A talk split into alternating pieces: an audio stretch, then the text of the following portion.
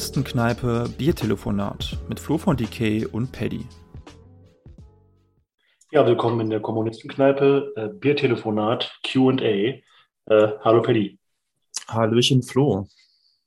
So, schönen guten Abend. Ja, schönen guten Abend. Es ist kein Livestream heute. Ähm, äh, warum eigentlich? Ich glaube, weil ist so. Äh, aber wir bringen die Folge möglichst zeitnah. Heute haben wir den 8. Mai, Tag der Befreiung. Ähm, muss ja mal erwähnt werden dieser Tage. Äh, ja, auf jeden Fall angesichts der, also der, der jüngsten Ereignisse, auch vor allem auch um die, ähm, um das Verbot der, der Sowjetflagge war das, glaube ich, in Berlin und ähm, auch allgemein roter Fahnen, ne? Also es ist wirklich. An ihre Denkmälern, ist, äh, ja, hat ein Sprachlos auf jeden Fall. Also für den Antikommunismus, den ich mir in der Intensität dann doch vor einem Monat äh, so nicht hätte vorstellen können. Also ich finde es sehr, sehr krass. Äh, unglaublich geschichtsvergessen, unser Genosse Fabian Lehr, der ja auch hier viel macht, hat es eigentlich auf den Punkt gebracht. Es ist jetzt verboten, äh, die Flagge der Befreier von Auschwitz zu hissen äh, am 8. Mai, dem Tag der Befreiung. Ähm, und gleichzeitig ist es erlaubt, dem, dem Judenmörder äh, Stefan Bandera und Faschisten aus der Ukraine als Helden zu gedenken. Also das geht parallel gerade.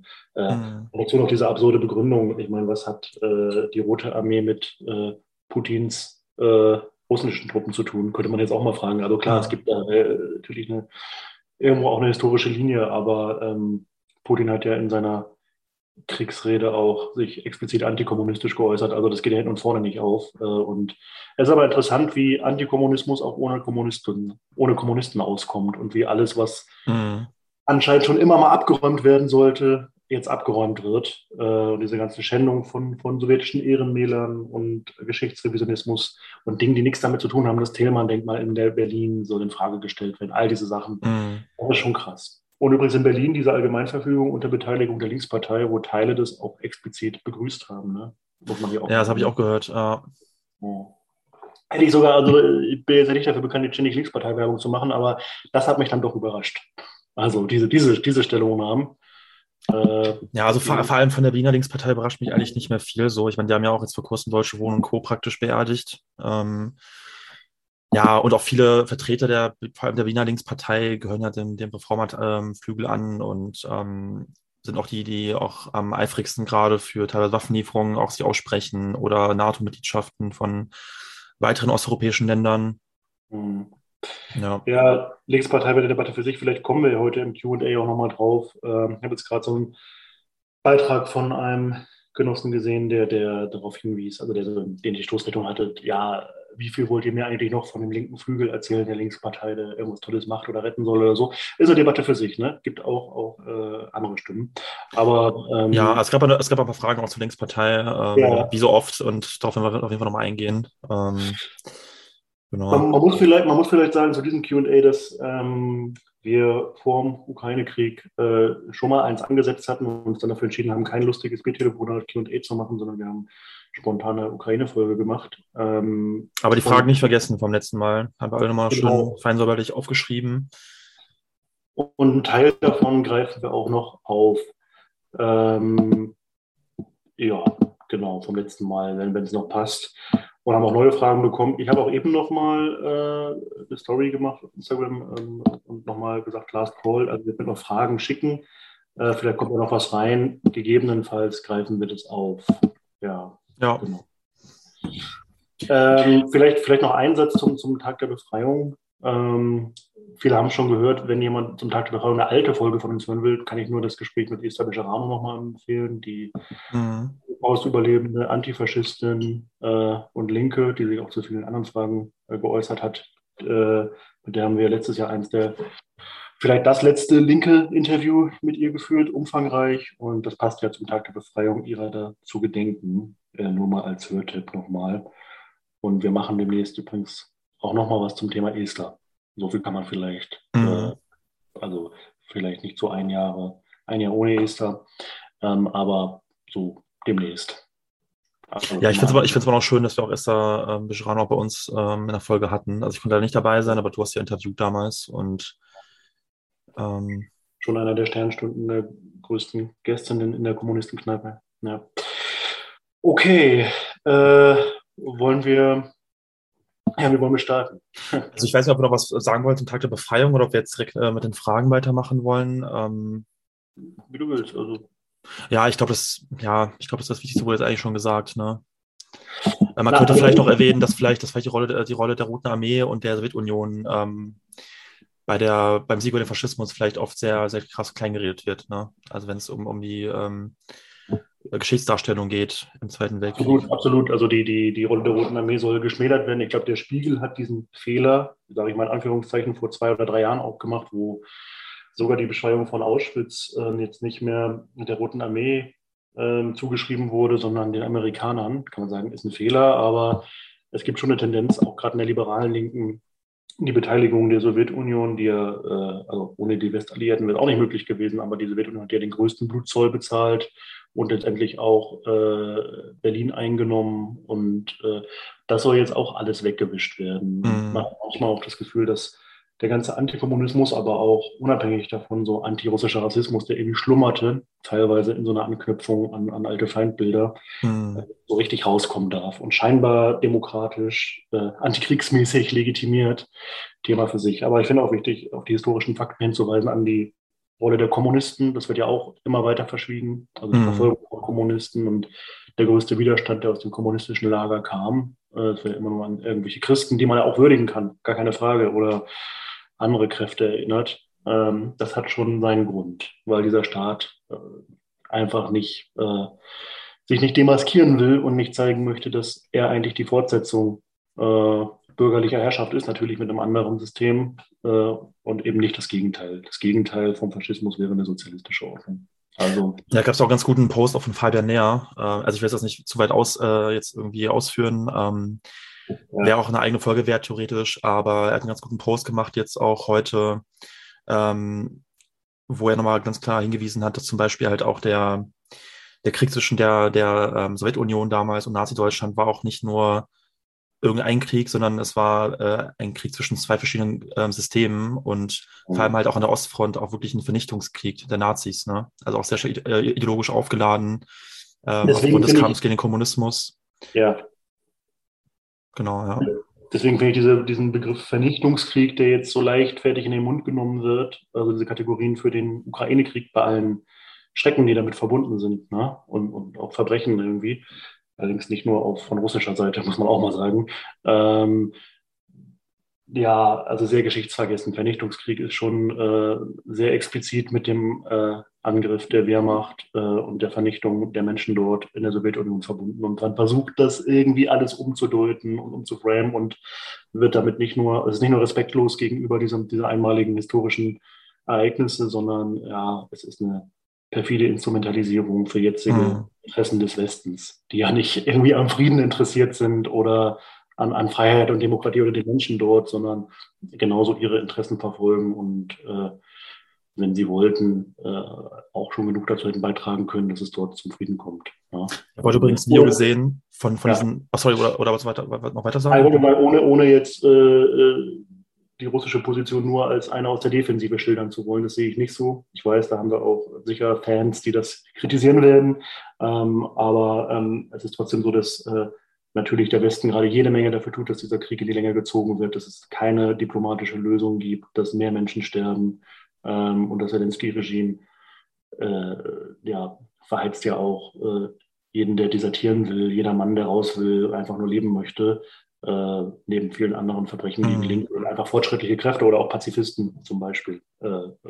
Ja, das, dazu kommen wir auch nochmal. Ne? Da gab es auch einige Fragen zum, äh, zu unserer Beurteilung äh, des russischen Angriffskriegs und äh, auch zu Russland im Allgemeinen. Ne, ich ja. wollte nur kurz ergänzen, ich habe heute ein Video gesehen, da wurde dieser ähm, ukrainische Diplomat, ich den Namen ist nicht im Kopf, Melnik, glaube ich, ne? Andrei Melnik oder so. Dieser Faschist. Der auch, genau, der auch, ähm, auch gerne mal Blumen am Grab von, von dem ukrainischen Faschisten Stepan Bandera halt auch irgendwie ablegt und mhm. ähm, er wurde mir gefragt, ähm, wer damals im Zweiten Weltkrieg den Faschismus äh, bekämpft hätte oder, oder, oder, oder äh, wer ihn gesiegt hätte. Da meinte er die Ukraine. Ähm, ich weiß nicht, ja, ich weiß nicht, gab es viele Ukrainer, die da mit, also die sagen, äh, Teil der, der Roten Armee waren, aber ähm, ja, trotzdem fand ich es auch wieder sehr, sehr geschichtsvergessen irgendwie. Also die Rolle der, der UdSSR da zu schmälern, ne? Naja, und ich meine, heute Kevin Kühnert äh, hat heute ein schönes Bild gepostet, mit ihm und äh, diesem Botschafter. Äh, ja, ich habe es mir gespart, da was drunter zu kommentieren, das bringt einfach nichts. Aber ja. äh, man, äh, man, man, wenn Kühnert, die, die linke revolutionäre Hoffnung der Jusos vor wenigen Jahren, sich mit dem größten Verteidiger des faschistischen Azov-Bataillons in Deutschland irgendwie stolz fotografiert am Tag der Befreiung, sagt das genügend über den Charakter der Sozialdemokratie der SPD aus. Also äh, das steht für sich und soll doch jeder selber mal einordnen. Okay. Ja, dann lass mal mit den eigentlichen Fragen beginnen. Ja. Genau, also eine Frage, die, ähm, die wir bekommen haben damals im Vorfeld des letzten QAs, was ausgefallen ist, war die Frage, ähm, was unsere aktuellen Vorbilder sind oder Idole, mit denen wir auch gerne mal was essen gehen würden.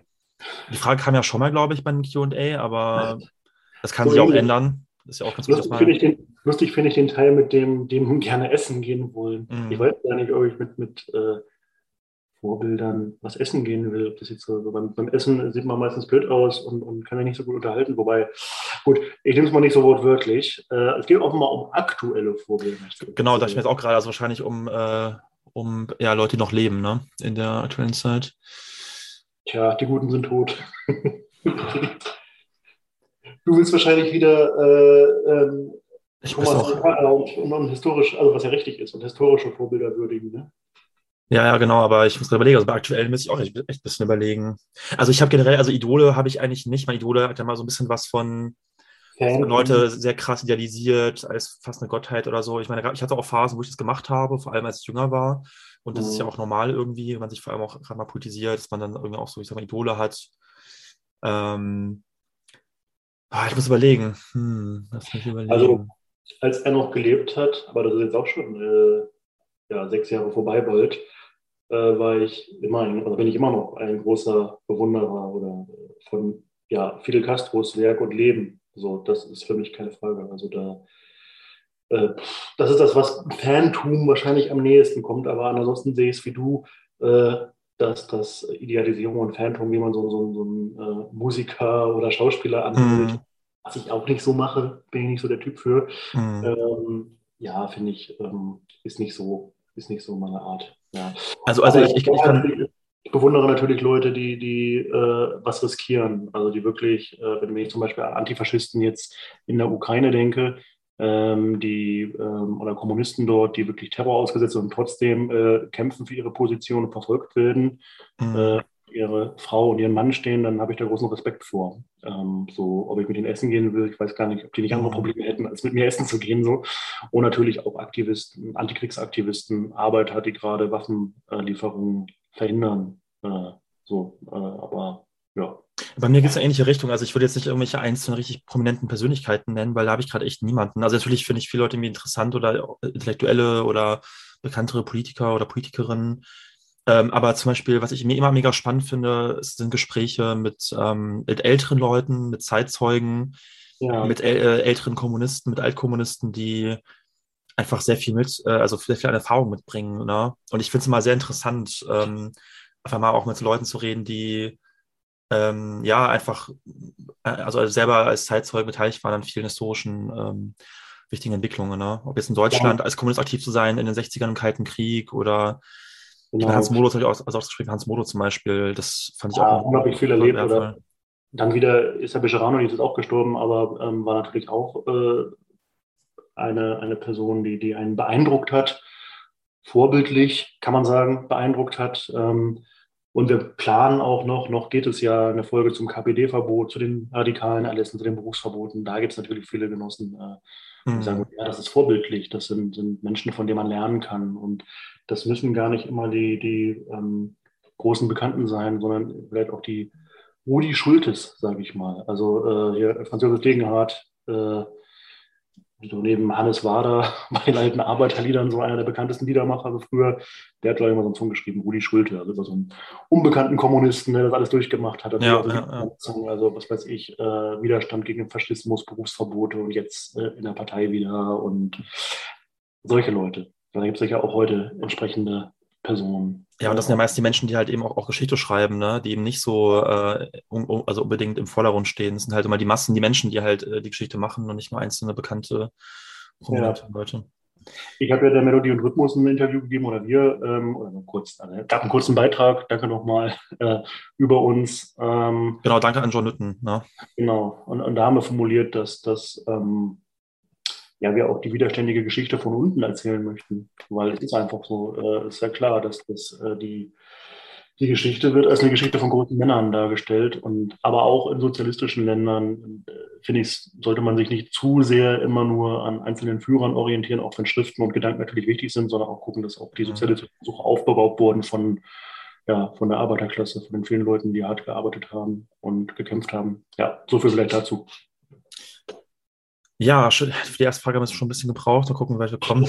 ähm, Genau, ja, ist auf jeden Fall nicht unsere Stärke, sich kurz zu fassen. Ich, ähm, ich habe gerade gehört, die 29er, kennst du das, den Podcast mit Wolfgang M. Schmidt und Stefan irgendwas oder so? Äh, die, machen vier, die machen vier Stunden Podcast und ich dachte, ja, das kriegen wir auch locker hin. Aber Stefan von äh, Jung und Naiv, den Aufwachen-Podcast? Oder was nee, für Stefan? Nein, nein, zum Glück nicht. Nein, nein, äh, das ist auch, glaube ich, so ein Sozialliberaler oder so, keine Ahnung. Aber okay, okay, das, ist ganz, das ist ganz hörenswert. So, das ist so, so, so ein Podcast zum Zeitgeschehen, nicht, nicht marxistisch in unserem Sinne oder so, aber interessant zu hören. Und die machen das wirklich vier Stunden. Ja. Also drei oder so. Ja, warum nicht? Ne? Also, ich, also, also ich glaube auch manchmal, dass, dass wir vielleicht auch manchmal auch unterschätzen, dass Leute auch durchaus bereit sind, auch länger mal zuzuhören, wenn sie Interesse haben. Ne? Ich meine zum Beispiel die, die, die DDR-Folge. Bitte? Ja, sorry, wir haben eine leichte Überschneidung, deswegen. Achso, also, ja. Das ist immer der, Zeit, der Zeitverzögerung. Sag. Äh, ja, ich würde sagen, also wir hatten hier die DDR-Folge, das ist ja unsere längste Folge mit über zwei Stunden oder so. Mhm. Und ich hatte auch voll die Panik vor dem Hochladen, das wird sich kein Schwein anhören, fucking zwei Stunden, wer, wer macht das schon, ne?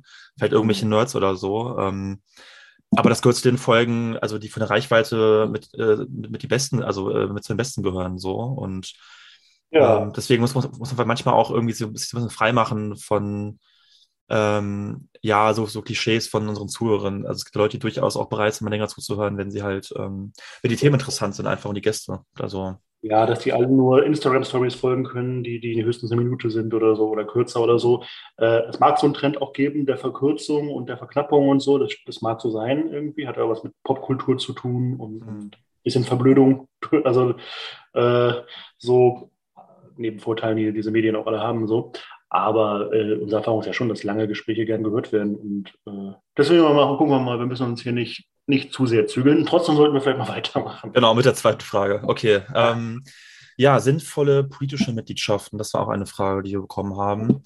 Ähm, da ist ja so, dass wir eigentlich versuchen, uns jetzt nicht irgendwie zugunsten einer bestimmten Partei oder ähm, Organisation auszusprechen. Wir sind ja, wir versuchen ja auf jeden Fall den Anspruch ähm, zu wahren, dass wir möglichst strömungsübergreifend sind oder parteiübergreifend. Ähm, Womit wir da, was wir damit meinen, ist allerdings, dass wir die, die Debatte unter Marxisten verschiedener, also die verschiedenen Organisationen angehören, ähm, beleben wollen. Wenn wir jetzt äh, explizit für eine Organisation Stellung beziehen würden, würden wir damit diesen diesen Raum eigentlich schließen. Also wären wir jetzt der Podcast einer Organisation. Man kann auch sagen, das ist unsere größte Schwäche, ne? also organisationslos zu sein in diesem Kontext. Aber mhm. genau, das würde ich gerne ergänzen. Insofern macht es keinen Sinn, jetzt für eine Partei jetzt äh, eine Empfehlung auszusprechen. Ja. Wenn man uns zuhört, kann man sich wahrscheinlich so ein bisschen denken, was es eher nicht ist und womit wir sympathisieren, nehme ich an. Ja.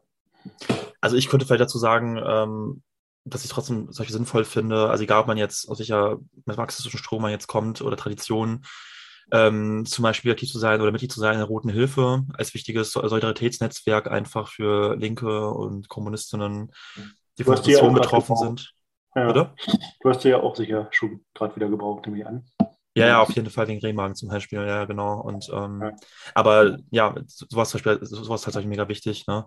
Ähm, unter Umständen auch vielleicht eine, auch eine, auch eine Gewerkschaftsmitgliedschaft, so gut, das ist natürlich auch eine kontroverse Frage, ob man mitarbeiten sollte in ähm, reformistisch dominierten Gewerkschaften, ich finde ja, und das finde ich auch Mitglied einer Gewerkschaft, äh, finde ich, kann man auch so sagen, dass es durchaus sinnvoll ist oder sein kann.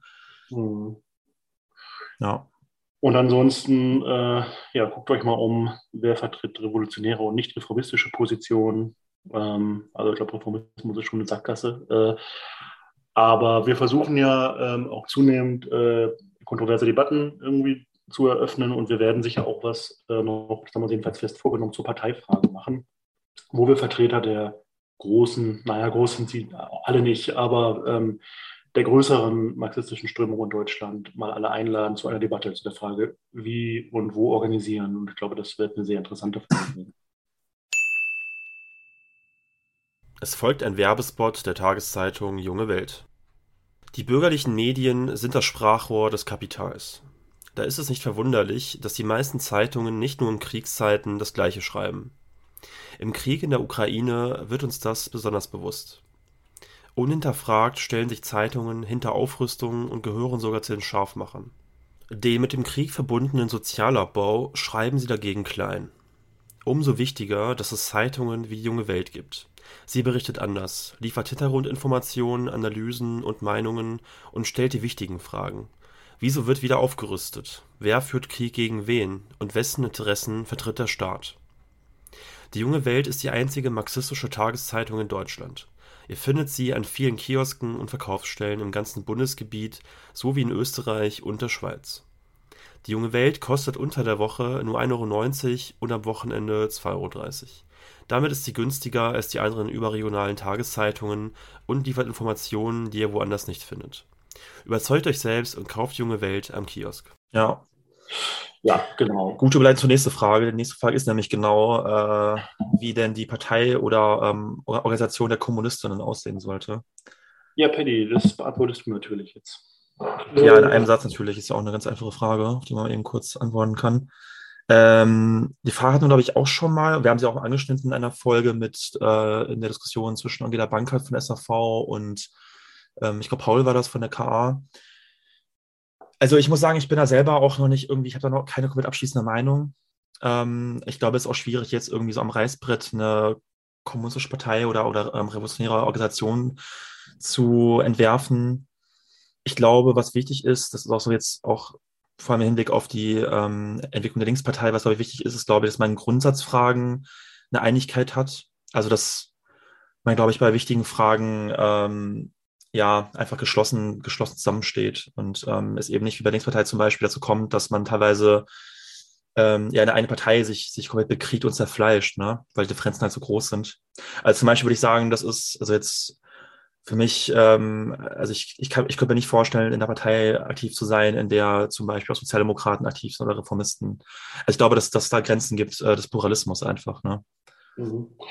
Also äh, was man klar beantworten kann. Und das, das, auch wenn, das kann irgendwie nur auf, auf der Ebene von Überschriften jetzt bleiben an dieser Stelle, weil wie gesagt, du hast recht, also wir können jetzt hier nicht, also wenn wir die Partei jetzt hier entwickeln könnten, dann weiß ich nicht, wären wir gefragte Typen wahrscheinlich. Also, also wenn, so, aber was, was, was man äh, sagen kann, ist, dass es eine aus meiner Sicht Kraft braucht, die revolutionär und nicht reformistisch ist, also auch nicht integrierbar in das kapitalistische System, also keinen Frieden macht mit diesem System und diese Gesellschaftsordnung zugunsten einer sozialistischen Gesellschaft auch revolutionär überwinden will und wo das auch nicht nur eine Phrase ist, sondern auch ernst gemeint ist, mit mhm. einer klaren Zielsetzung und Basics sind auch Antikapitalismus, Antiimperialismus, Antimilitarismus. Äh, aber das sind alles nur Überschriften. Die Frage nach dem Organisationsprinzip, das sehe ich ähnlich. Es muss schon eine gewisse äh, weltanschauliche Geschlossenheit, äh, weltanschauliche Geschlossenheit geben.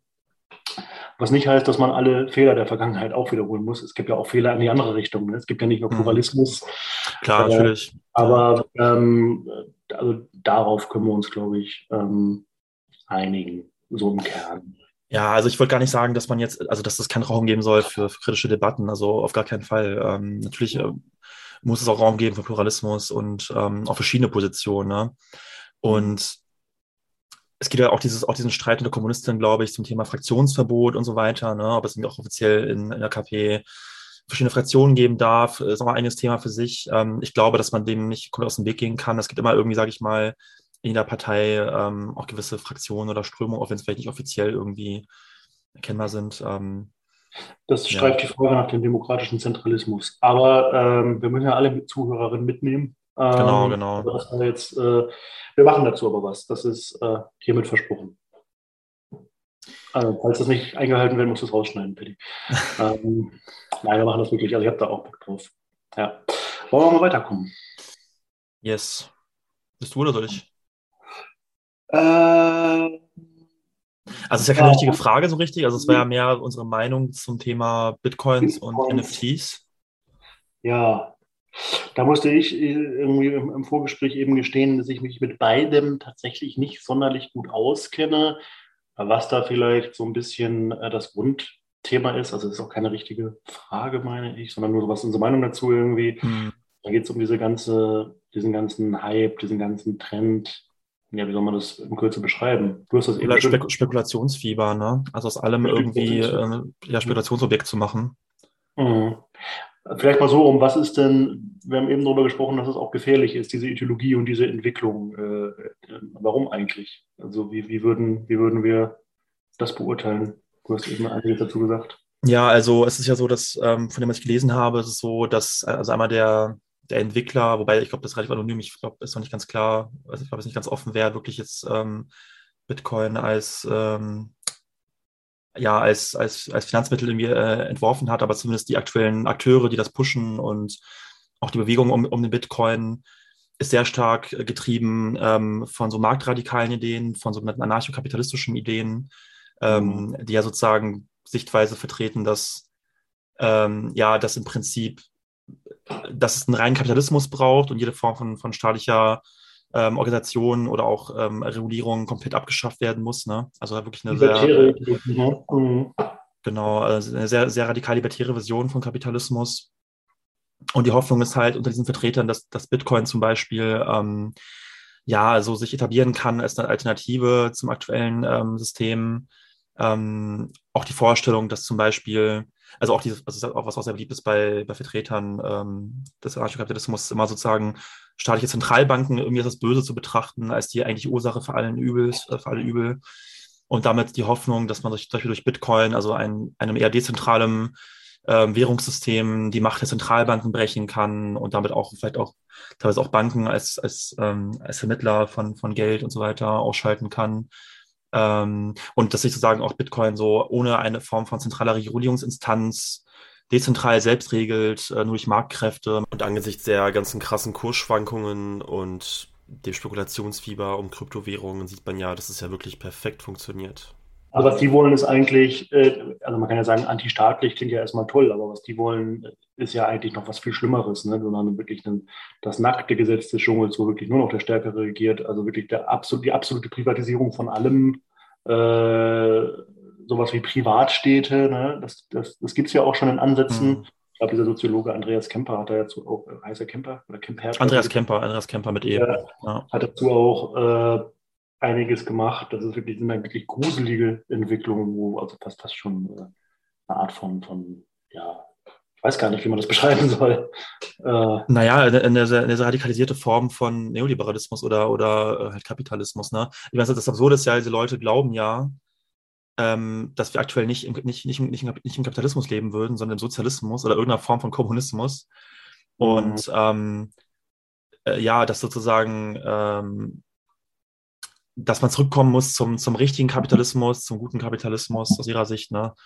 Ähm, und es gibt halt, das Einzige, was halt heilig ist, ist halt aus ihrer Sicht das Privateigentum. Das ist wie so ein heiliger Grundsatz und alles andere spielt eigentlich keine Rolle. Und alles muss ich praktisch dem, der Logik des Privateigentums unterwerfen. Und ähm, alles, was irgendwie dem im Wege steht, wird komplett abgelehnt oder soll bekämpft werden. So. Also alles, was wir so wunderbar finden an dieser Gesellschaft, äh, soll eigentlich noch in viel radikalisierter, verstärkter mhm. Form ja. stattfinden. Also äh, auch, auch interessante Vorstellung, dass es daran jetzt mangelt.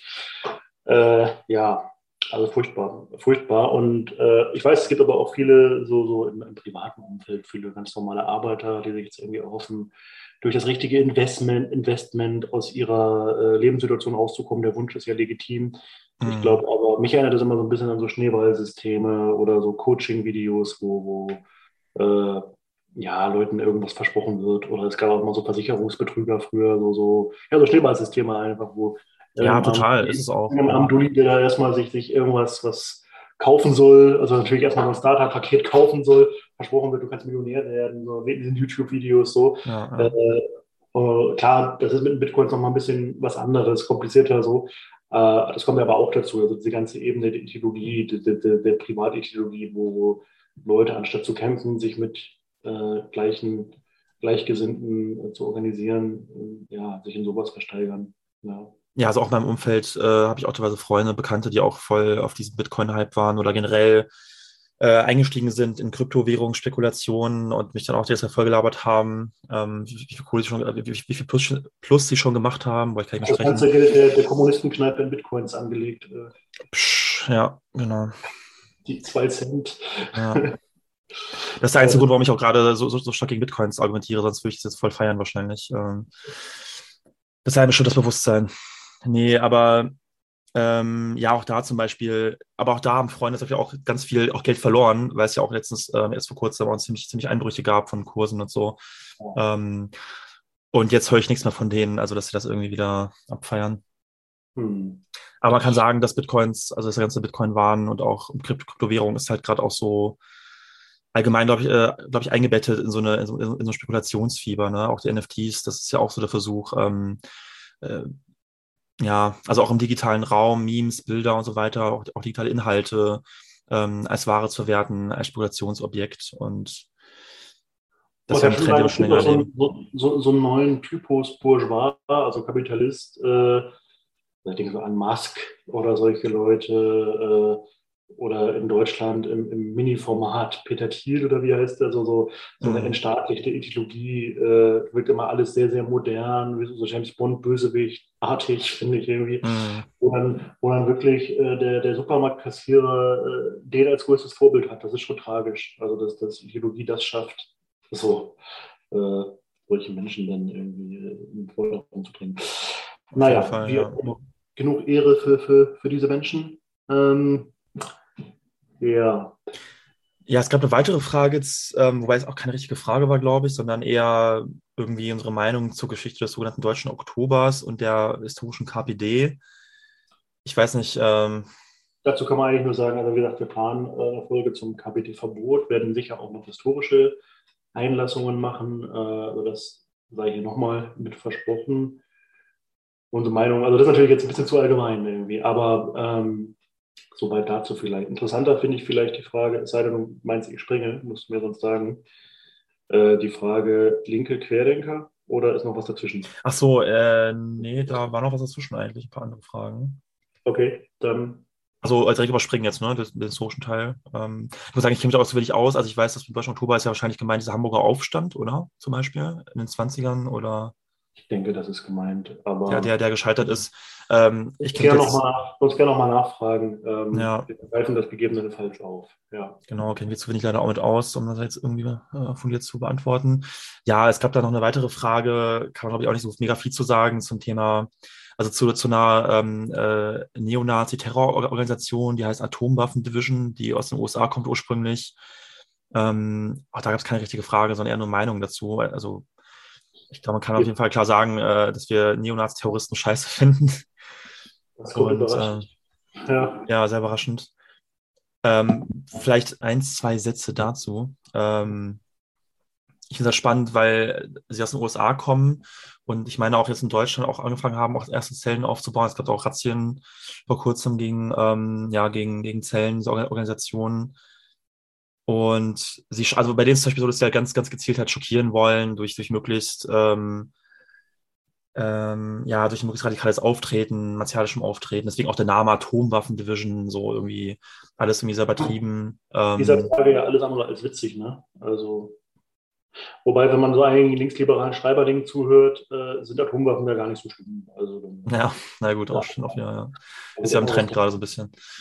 Ja, aber ich glaube, da kann man es auch nicht sagen. Dass, also, ich, nach meinem Stand ist es jetzt in Deutschland so, dass die Gruppe jetzt nicht mega einflussreich ist, ähm, aber in den USA durchaus ein Problem ist. Also, dass sie auch schon auch Anschläge begangen haben und ähm, da auf jeden Fall auch viel Einfluss haben. Hm. Okay, dann würde ich ja. mal springen äh, zu der Frage. Monster Trucks. Oder Monster was springen wir das? Monster Trucks wurde uns einfach als ein Wort zugesendet, meinetwegen. Also jeder kann stehen, worauf er will äh, solange Dritte nicht gewählt werden. Okay, äh, also wie die Linke es verkackt, Querdenker über den Kapitalismus aufzuklären. Ich nehme mal an, das ist eine Frage. Ich habe den Eindruck, da habe ich schon häufig und viel was gesagt. Trotzdem finde ich es eine wichtige Frage. Vielleicht nicht nur in Bezug auf Querdenker. Wir haben, glaube ich, in der Folge mit Markus Steiger und Petram auch nochmal drüber geredet. Da geht es ja so ein bisschen darüber, dass, dass diese ganzen Schwurbler, Verschwörungsideologen, würde ich sie mal lieber nennen, und, und von bis also ich meine, natürlich, da gibt es eine Fraktion an, an ganz, ganz Verrückten, die wirklich für niemanden und nichts mehr erreichbar sind. Auch Leute, die so einer Klassenbasis entspringen, die eigentlich die wirklich für linke Ideen nicht abholbar sind. Es gibt aber auch sehr viele Leute, die einfach keine linken Antworten mehr bekommen, also die über die Widersprüche der, der, der kapitalistischen Realität total verwirrt sind und nach Antworten suchen und sie nicht bekommen oder halt nur rechte Antworten bekommen und die Linke Kritik daran ist häufig nur, oh, ihr seid doof, ihr habt kein Abitur oder so, oder, mhm. oder noch schlimmer, sehr, sehr staatstragend, also liberale Linke, sehr, sehr staatstragend. Und wo dann quasi fast so ein Frame gemacht wird, dass jeder, der den Staat kritisiert, also auch mit richtigen Argumenten, und jeder, der, der äh, darauf hinweist, dass es natürlich Pharmalobby und Verbrechen gibt, was man zum einen einzelne, oder jeder, der die Medien kritisiert, mhm. so einem linksliberalen Lager, das gleiche verteidigt übrigens auch gerade äh, ja, Militarisierung und das Kriegsgeil wie 1914, das gleiche Lager übrigens, ähm, also Grüne, Linksliberale und so, also die sich auch sehr selbst darüber definieren, ah, wie dumm, guck mal, die Querdenker, was ja auch stimmt, äh, also wir haben da keinerlei Sympathien oder so, spielt ja auch nicht mehr so die Rolle jetzt zunimmt, äh, wo Corona nach hinten gerückt ist, jedenfalls offensichtlich. Weil ähm, anscheinend viele Akteure von Querdenker jetzt ähm, sehr stark auch mitmischen bei Demos gegen, den, ähm, gegen Waffenlieferungen aktuell an die Ukraine. Und mhm. ich hatte die Befürchtung, dass, dass Akteure der Querdenkerbewegung sich jetzt auch so ein bisschen also jetzt eine Art neue Friedensbewegung vielleicht mit aufbauen könnten. Ja, den also, Versuch gab es ja, den Versuch gab es ja schon mal. Aber wichtig, den Punkt finde ich, dass wir als Linke nicht den Fehler machen, äh, in so eine staatstragende Kritik zu gehen und sagen, nur weil die die Medien kritisieren, nur weil die auch irgendeine Kritik an, an Waffenlieferungen haben oder so, müssen wir jetzt auf ihn raufhauen. Es geht darum, richtige Erklärungen zu liefern für einen Teil dieser Leute. Ich glaube, ein großer mhm. Teil ist wirklich verloren. Also wenn wir jetzt wirklich von organisierten Querdenkern reden, da ist die, die, die äh, Verbindung zu radikalen Rechten einfach so groß schon zum Teil, da, da gibt es nichts zu holen, das sind Gegner. Andererseits finde ich übrigens interessant das Phänomen, dass die Linksliberalen und die, die Grünen und so immer so ganz doll so sind, man marschiert nicht mit Rechten, was ja auch stimmt, ne? keine Frage irgendwie. Und man darf auf gar keinen Fall mit denen auch nur reden oder so. Aber bei diesen ganzen Ukraine-Geschichten überhaupt kein Problem haben mit wirklich Faschisten an der Macht zum Teil, wie in Mariupol, wo, wo er wirklich Azov teilweise regiert. Ne? Also, also wo, wo sie, das finde ich schon eine erstaunliche Schizophrenie irgendwie. Also, dass man mhm. neulich so ein Aufkleber gesehen aus dem grünen Lager, man marschiert nicht mit Rechten und dann, ja, das stimmt ja irgendwie, dass es scheiße ist, wenn, wenn irgendjemand meint, Querdenker könnten da so Bündnispartner werden oder so Corona-Leugner oder so. Ja. Aber äh, bei der Frage der Ukraine haben sie mit den krassesten Antisemiten und äh, Faschisten überhaupt kein Problem. Also Teile von ja, oder, oder, oder rufen dann auch Sprüche wie Slava Ukraini mit, die ja eigentlich Ein das ukrainische Pendant sind zum, zum Mittlergruß oder, oder ähm, Heil praktisch, ne? Ja. Ähm, das ist was ja. anderes. Das ist ja für die Freiheit. So. Ja, klar. Na, wie auch immer. Also, äh, das ist vielleicht das, was man in Kürze dazu sagen kann. Ähm, ja, also ich finde, dass die Linke sehr schlecht äh, mit dem Thema Corona umgegangen ist insgesamt. Also die Linke gibt es nicht, ist mir schon klar, aber ähm, mhm. dass da teilweise ähm, und auch vorher schon ähm, diesem Milieu, also der, der verwirrte oder fortschrittlichere Teil, den es vielleicht gab, oder ansprechbare Teil, fortschrittlich würde ich es nicht nennen, ähm, nicht wirklich abgeholt werde. Und ein Teil ist natürlich klar verloren oder sogar in Gegnerschaft zu uns, ganz klar. Also ich war mal inkognito, aber ich hatte eine Maske, das hat mich verraten, aus, so einer, so einer Demo und habe wirklich gedacht, okay, das ist wirklich der, der, der, der pure Schwachsinn hier. Ja, also ich, also ich stimme eigentlich im Wesentlichen zu. Ähm, ich will vielleicht noch ergänzen, dass ich jetzt nicht glaube, ich meine, gut, die Querdenker, Bewegung scheint gerade auch sehr geschwächt zu sein. Ähm, mhm. Aber zum Beispiel würde ich, jetzt nicht für sinnvoll halten, dass Linke und Kommunisten jetzt zum Beispiel ganz gezielt in den Demos intervenieren oder dort äh, nee. mit Leuten reden. Aber natürlich, das meine ich auch nicht. aber natürlich, nee, ich weiß, was du meinst, aber ich wollte es nur mhm. also aus meiner Sicht halt klar machen. Ähm, aber natürlich, wenn man irgendwie ins Gespräch kommt, ob jetzt im Alltag, auf der Arbeit, auf der Straße irgendwo, an einem Stand oder in einem mhm. Umfeld, Freundeskreis, Familie oder so, äh, muss man auf jeden Fall versuchen, ähm, den Leuten zu reden, sie aufzuklären, Anführungsstrichen, oder halt ähm, ja, sie auf ihre Widersprüche aufmerksam machen und versuchen sie halt mit linken marxistischen Positionen vertraut zu machen und, oder, oder sie davon zu überzeugen. Ähm, mhm. Aber auch das, finde ich, ist immer so ein bisschen abhängig vom Einzelfall. Ne? Das die Leute, wo ich auch sagen würde, da, die, die, die Frage habe ich ja auch schon gemacht, dass es dann irgendwann auch nichts bringt. Ne? Irgendwann. Ja. Ähm, also mir geht es jetzt auch gar nicht um, ich meine, es gibt ja auch so vieles Waberndes dazwischen irgendwie. Also zum Beispiel, dass Leute äh, skeptisch sind gegenüber die Pharma, der Pharmaindustrie, äh, das ist ja erstmal berechtigt. Da gibt eine berechtigte Grundlage. Und ich glaube, die linksliberale Antwort darauf, du bist ein Alu, du, spinnst doch, alles super, ja, ja, ja. hurra oder so, ist halt eine total dämliche. Äh, ja, total in der Pauschalität auf jeden Fall. Dass es, man muss jemand natürlich überzeugen, dass es Sinn macht, sich zu impfen aus rationalen Erwägungen und dass es in seinem Interesse ist. Und man kann trotzdem sagen, trotzdem ist es scheiße, was die Pharmaindustrie veranstaltet und welche Verbrechen auf das Konto der Pharmaindustrie gehen und dass dieser Staat äh, beschissen mit Corona umgegangen ist und dieses System äh, uns verheizt und, und nichts für unseren Gesundheitsschutz tut und gleichzeitig demokratische Rechte abgebaut hat während Corona und so. Also das, das muss man beides zusammenbringen und, und so. Und genau, also so habe ich es eher gedacht. Und natürlich eingefleischte Querdenker auf Demos, äh, bis auf wenige Ausnahmen. Äh, ich habe auch schon von anderen gehört, aber das sind, sind dann wirklich wohl eher die Ausnahmen. Mhm. So, ähm, nee, da zu intervenieren, darum geht es nicht. Nee. Aber, aber, auch gleichzeitig auch Menschen in der Querdenkerbewegung auch nicht kleine Kinder behandeln, die man hätscheln sollte. Und, ähm, und also alles hinweg zu sehen, da gibt es ja auch so eine Tendenz, finde ich manchmal.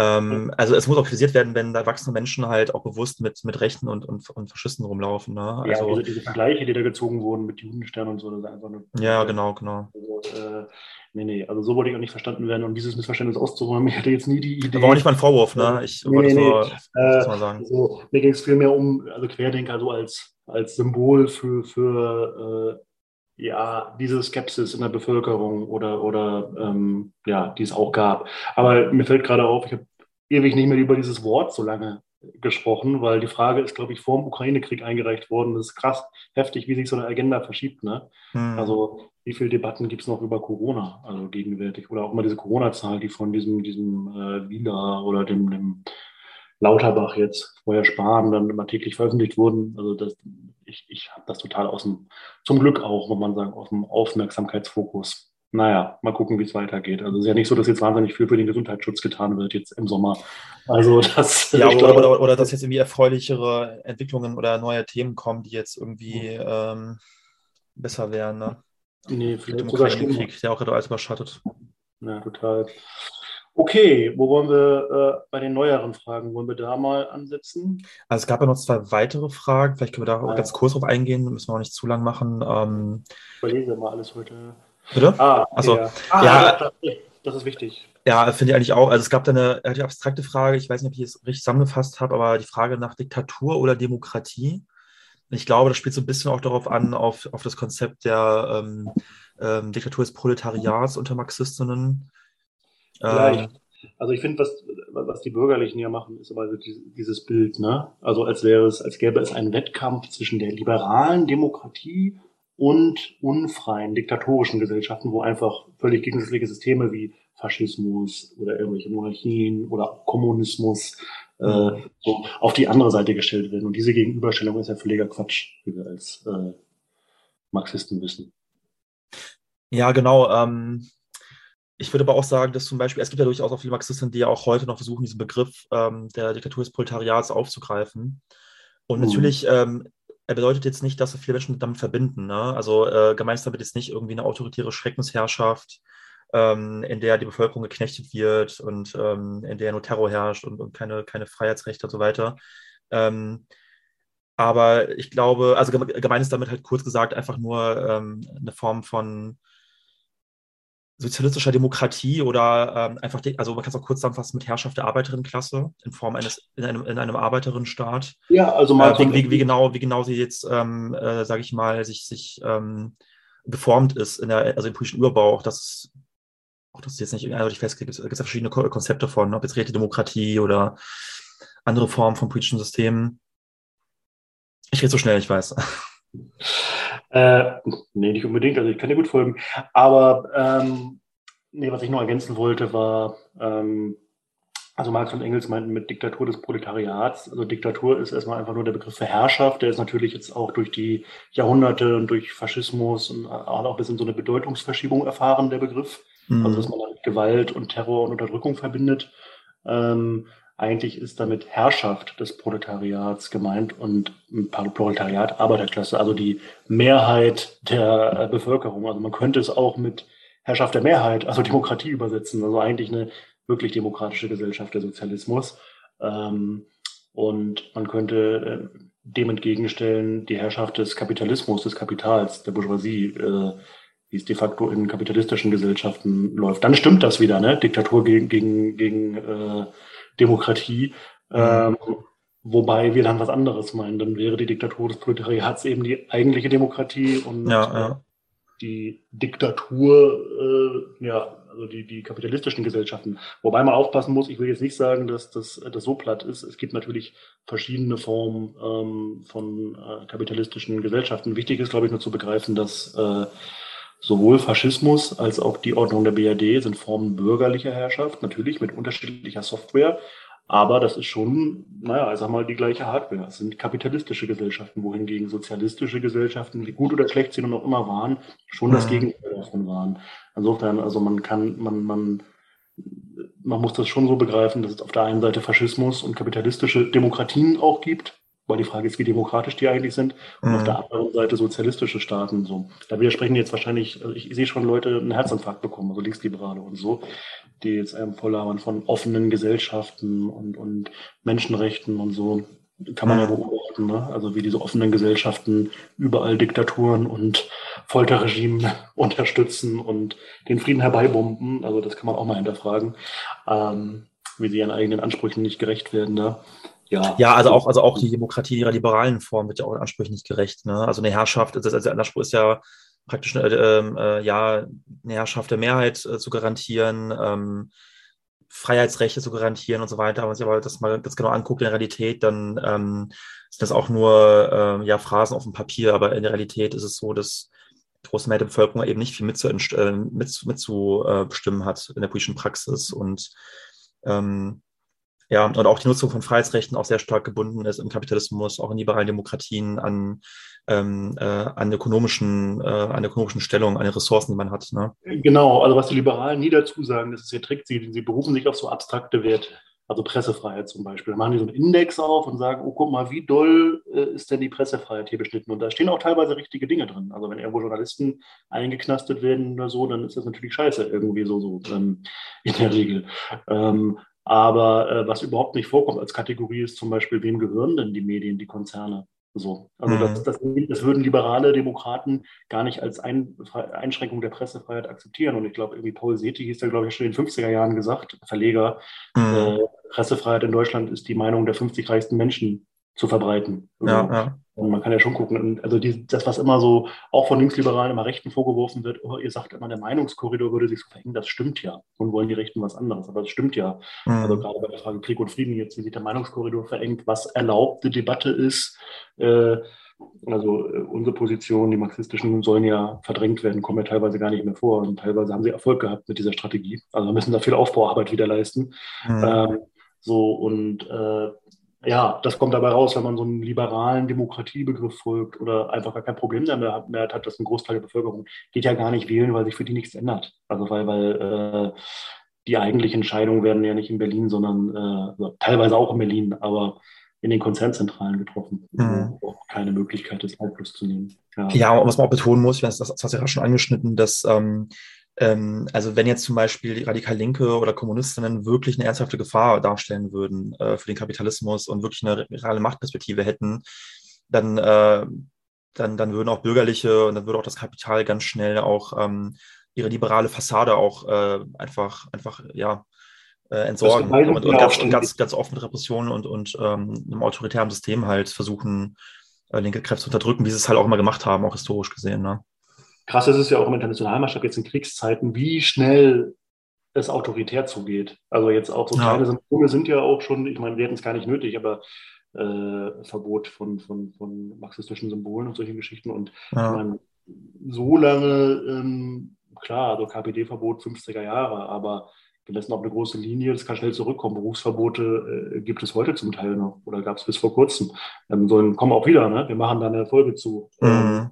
Sind wir gerade nicht die Bedrohung, aber sobald sich was ändert, also eine, eine radikale Linke mit Chancen äh, sich etabliert, wird auf allen Ebenen dagegen gefeuert. Und auch das ist liberale Demokratie. Die lässt auch nur sehr in Grenzen zu. Also alles, was die kapitalistische Ordnung nicht wirklich gefährdet, das äh, ja. Und der Rest hängt am Kräfteverhältnis, also wie stark wir auch sind. Mhm. Ähm, gut, vielleicht so viel dazu. Ja, ich will vielleicht abschließen, dass ich vielleicht einfach den Begriff der ähm, Diktatur des Proletariats glaube ich, nicht benutzen würde, weil er, glaube ich, zu viel, zu viel Missverständnis einfach führt. Ne? Also ich glaube einfach in der Agitation, dass er jetzt nicht sehr, nicht sehr vorteilhaft ist. Ähm, mhm. Ohne jetzt aber den Inhalt dabei irgendwie ähm, ähm, aufweichen zu wollen oder so. Ne? Mhm. Genau, ja. aber ich glaube, das reicht erstmal zu der Frage. wissenschaftlich ist er korrekt und da kann man ihn auch benutzen. Ich würde ihn jetzt auch nicht unbedingt als allererste Idee immer auf jedes Flugblatt schreiben oder so, aber man muss natürlich auch irgendwie trotzdem äh, auch, auch ähm, jetzt nicht jede, jede Kategorie aufgeben und kann auch einiges erklären, wie wir es jetzt gerade gemacht haben. Aber ich verstehe schon, was du meinst. Okay. Ähm, ja, Flo, ist eine Revolution in Deutschland machbar? Nächste Frage. Jetzt was heute? Ja, oder morgen, nächste Woche, ich weiß nicht. Woche. Ja, gut, es war wieder 1. Mai, schon wieder nichts. Ähm, ja, also äh, warum nicht? Warum nicht in Deutschland, sagt gut, Insider. Ähm, ja, äh, selbstverständlich. Wobei äh, ich jetzt ehrlich gesagt gerade in Deutschland äh, vielleicht nicht genau genug nachgeguckt habe, aber die Anzeichen sehe ich jetzt nicht. Aber äh, Geschichte kann sich auch schnell ändern. Ich gehe aber tatsächlich, wenn überhaupt, eher davon aus, dass äh, in anderen Flecken der Welt äh, ja, eine Flamme sich entzündet. Aber äh, man kann schnell voraussehen, Geschichte kann sich wirklich sehr, sehr schnell ändern, wie wir jetzt auch gerade sehen. Und das muss auch nicht immer in die schlechtere Richtung gehen. Es kann auch mal in eine andere Richtung gehen. Ich meine, 89 äh, oder 1988 hätte da jemand irgendjemandem gesagt, du in drei Jahren gibt es die Sowjetunion nicht mehr, die DDR, das sozialistische Weltsystem, es gibt praktisch keine sozialistischen Staaten mehr, bis auf zwei, drei kleine oder so, mhm. äh, wäre man wahrscheinlich in die Psychiatrie gekommen, wenn man das ernsthaft vertreten hätte. Und es ging unglaublich schnell, natürlich aus unserer Sicht in die negative Richtung, aber Dinge können sich auch mal anders entwickeln. Ja, also genau, also grundlegende Brüche ähm, und Veränderungen von, von, von Gesellschaftssystemen könnteweise, ja, also unvorhersehbar passieren, obwohl man es vorher nicht erwartet hat.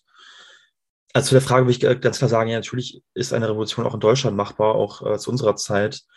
Ähm, ich würde halt nur einschränken, dass wahrscheinlich jetzt in der, also naher Zukunft oder jetzt zumindest ähm, aktuell eher unwahrscheinlich ist, um es nett auszudrücken. Ähm, also ich meine jetzt, ich, ich meine jetzt, ich meine jetzt vielleicht jetzt in den nächsten Monaten oder, oder vielleicht ein, zwei Jahren, aber ich sage jetzt nicht, äh, dass, es, dass es jetzt äh, ähm, äh, dass meine Lebzeit oder sowas äh, irgendwie ausgeschlossen ist. Ähm, aber machbar ist sie auf jeden Fall. Also wir. Objektive Bedingungen sind sowieso überreif, aber das sind sie schon seit, seit einer Milliarde Jahren. Ne? Äh, der subjektive Faktor. Ne? Mhm. Und das Fehlen einer starken Bewegung derzeit, Organisation, das ist ein Problem. Ja. Aber die Hoffnung nicht aufgeben. Ähm, ja. Ja, genau, da hatten wir noch weitere Fragen. Also, das sind jetzt eher die neuen Fragen reingekommen sind. Ähm, das schließt wieder so ein bisschen an, an die ganze Frage des, ähm, des Ukraine-Kriegs und auch der Beurteilung Russlands. Also, einmal war das die Frage, wie wir die NATO-Ausweitung einschätzen. Mhm. Ähm, ich glaube, das haben wir schon oft auch angesprochen. Also, In vielen Folgen, äh, ja. Also, also natürlich kann man, glaube ich, klar sagen, dass, dass es ein Fehler war, also die, die, die NATO Richtung Osten zu erweitern. Fehler ist, Fehler ist gut. Also ich glaube, es war aus Sicht der Herstellung gar kein Fehler, die haben das schon bewusst Ja gut, du hast schon recht, Fehler ist äh, der falsche Begriff, ja, tut scheiße. Ja, also Nein, also natürlich, die, die NATO-Osterweiterung ist maßgeblich verantwortlich für, für die, also mitverantwortlich für die Eskalation. Ähm, das ist, ist ein, äh, der Versuch, äh, entgegen anders gemachter Zusagen immer weiter in, den, äh, in die Einflusssphäre äh, der Russischen Föderation zu gelangen. Das äh, ist ein extremes Zündeln, genau wie sowieso seit acht Jahren auch in der Ukraine kräftig gezündelt wurde. Und deswegen ist es auch so heuchlerisch, wenn jetzt irgendwie westliche Politiker vom Frieden reden. Abgesehen davon, dass sie so ständig Kriege führen und Blut an den Händen klebt von den westlichen Politikern, das ist sowieso keine Frage. Aber auch in dieser Frage, Ukraine hat haben die wirklich alles dafür getan. Und übrigens auch dieser Tage, also werden äh, aus, zum Beispiel aus Großbritannien Versuche zur diplomatischen Lösung werden wirklich torpediert, äh, es wird gezündelt ähm, angesichts der Gefahr eines Atomkrieges, äh, wo ich wirklich finde, da, da äh, ist es wirklich verantwortungslos, weil wirklich sonst nichts mehr übrig bleibt, wird da jede Position, die so ein bisschen mhm. gemäßigter ist, diffamiert gerade und ähm, NATO-Osterweiterung ist Teil dieser Eskalationsspirale. Äh, weil ich jetzt schon wieder Leute schreiben sehe, aha, du meinst also, äh, Russland hat gar keine Verantwortung oder der russische Staat. Nein, das sehe ich nicht so. Ich glaube, man muss die Dinge im Zusammenhang sehen und äh, einfach sehen, dass es sich auf Kosten der Menschen in Russland, der Ukraine, aber auch hier um einen ja, Konflikt zwischen ungleich starken Großmächtsblöcken handelt. Äh, ja, das muss man, glaube ich, verstehen. Und ja, auf jeden Fall. Ja. Äh, massiv mit dafür verantwortlich ist, dass jetzt so viele Menschen sterben. Also äh, die Anf dass NATO jetzt die Antwort sein soll oder, oder weniger Kritik an der NATO, mhm. äh, das ist äh, absolut absurd. Also eine absolut absurde Schlussfolgerung mhm. Konflikt. Ich finde es vor allem auch so absurd, wenn auch in dem Zusammenhang davon gesprochen wird, dass, ähm, dass ja zum Beispiel auch eine NATO-Mitgliedschaft die Souveränität der, also von osteuropäischen Ländern gegenüber Russland äh, garantieren würde. Wenn ihr mhm. anguckt, zum Beispiel auch in der Ukraine aktuell, wird auch davon gesprochen, ja, dass, ähm, dass die Ukraine, also sagen, äh, ja, also, also dargestellt, dass die Ukraine ein souveräner Staat wäre aktuell und sich halt ähm, äh, gegen eine Form Russlands wehrt, aber auch die Ukraine ist gerade sehr stark ähm, ähm, eingebettet, also oder wurde auch den letzten Jahren noch stärker integriert halt in den äh, NATO-Machtblock, ist auch ja. aktuell sehr abhängig, auch ökonomisch teilweise durch ähm, viele Kreditzahlungen des IWFs und auch aus dem Westen. Ja, um auch das auch mal klar zu sagen, also es gibt auch kein besonderes Recht eines Landes, wie so ein Menschenrecht, irgendwie der NATO beizutreten oder so, als wenn das jetzt irgendwie mhm. äh, was, was Humanitäres wäre. Und das ist schon richtig, was du sagst. Also die, die, das ukrainische Regime, also es geht nicht um die Menschen, wie gesagt, ne, aber ist ein Vorposten des westlichen Imperialismus durch diese Regime, die da eingesetzt wurden, mehr oder weniger auch mit putschartigen, in putschartigen Prozessen. Ähm, und äh, nicht irgendeine unterdrückte, heldenhafte Revolutionsbewegung oder so, die man jetzt irgendwie unterstützen muss oder so. Also mhm. Äh, man kann sich ja mit dem Regime auseinandersetzen. Wir haben das viel gemacht ne, und werden es auch weiter tun. Ähm, und ja, das äh, gehört dazu. Ne? Ja. Ja, die nächste gesagt, Frage. Paar, das laute Bellen der NATO, im da hat er sogar mal recht gehabt. Also in Ansätzen. Ähm, nee, aber äh, Spaß beiseite. Ähm, ich glaube, ja, die Frage ist beantwortet. Ne? Ja, ich glaube auch. Ähm, ja, die nächste Frage war, ob sozusagen die Bedrohung gegenüber Russland durch die NATO wirklich so stark war, dass sozusagen Russland keine, keine andere Wahl hatte, als einzumarschieren. Also wirklich, sage ich mal, ähm, Russland eigentlich nur äh, einen NATO-Angriff vorweggenommen hat oder, oder da äh, angeblich da ähm, nur präventiv, präventiv reagiert hätte auf einen, auf einen NATO-Angriff. Mhm. Und da muss ich jetzt sagen, also mir ist ja jetzt kein Beweis oder sowas wie bekannt, der, also der das belegen würde. Das ist jetzt irgendwie, ich halte es auch für so unplausibel, dass die NATO oder die Ukraine kurz vor einem äh, Angriff auf Russland stand. Da mir jetzt nichts bekannt. Also, also im, im Gegenteil sogar, also ich muss sogar sagen, ich finde es aus Sicht der russischen Herrschenden, dem wir uns nicht verbunden fühlen. Ne? Also unsere Position ist immer die der ja auch dort der Arbeiterklasse oder der, der, normalen, der normalen Bevölkerung. Das ist irgendwie ganz wichtig, glaube ich, das zu betonen. Das gilt mhm. für die mhm. Ukraine und für hier genauso. Aber ich finde es auch tatsächlich aus der, aus der, der Sicht der, der russischen Herrschenden äh, nicht rational, was da gemacht wird. Also ich glaube nicht, dass äh, Russland da keine andere Wahl hatte. Äh, man muss schon dazu erzählen, dass, äh, so wie ich das verstehe, schon eine andere Lösung dem russischen Regime ähm, lieber gewesen wäre die letzten Jahre. Es gab ja auch Versuche, äh, aber dieser Krieg, so wie er geführt wird ähm, und so wie er abläuft, auch mit seinen ganzen Folgen, ist ja auch nicht im Interesse der Russen. So möglicherweise hat sich ein Stück weit auch der hm, Überbau des Staatsapparats in Russland entkoppelt von, von rationalen Erwägungen. Also manchmal ist das ja so irgendwie. Also mir kommt es teilweise wirklich ein bisschen absurd vor.